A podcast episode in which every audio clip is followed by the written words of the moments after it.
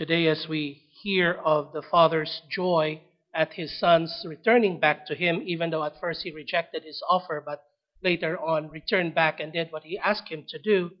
we can also see here of the Father's patience for his sons.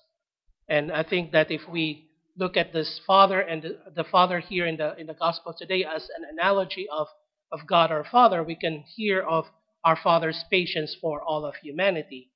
What this Gospel rem- uh, reminds us is that uh, it reminds me first of the story of the prodigal son, of how the father was patient with the younger son who left him but soon came back and uh, returned to him and returned to his household. But today's gospel also reminds me of uh, that letter of St. Paul to the Thessalonians, which we heard in our second reading for the second Sunday in Advent, wherein uh, St. Paul says that when the Father is delaying in fulfilling his promise,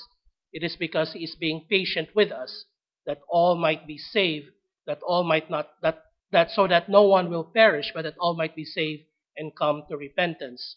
And so I think that here what the gospel is telling us too is of that father's patience, that he was being patient of both sons, hoping that the, both of them will come back to him or return to him or do what he is asking them to do. As we reflect on this in our own lives, we can also kind of reflect of, on the father's patience with each one of us. And maybe the Father's patience is not anymore so much with our need for repentance. Maybe we've all kind of come to that point in our lives where we've truly been converted and come to repentance, and now we, we kind of grow deeper in our way towards growing holy, more holy in our lives uh, as we respond to the Lord. But maybe what the Father's patience is for each one of us today is maybe for those other areas in our lives that we still withheld from the Lord maybe those other areas in our lives where we still refuse to hand them over to the Lord. For as our gospel is telling us, our Lord desires for each one of us to truly surrender everything to Him.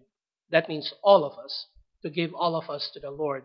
But maybe there's are still areas where we're still unwilling or we still are not ready to surrender to God.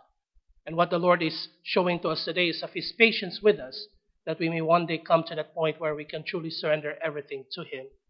And so as we ponder upon our gospel today and upon this invitation, we rejoice in the Father's patience with each one of us. But at the same time, so we pray that one day we will come to the point where, like the, the first son that he approached to, that even though we reject his offer today, but we may come one day come to that point where we can turn back to him and truly surrender everything to the Lord.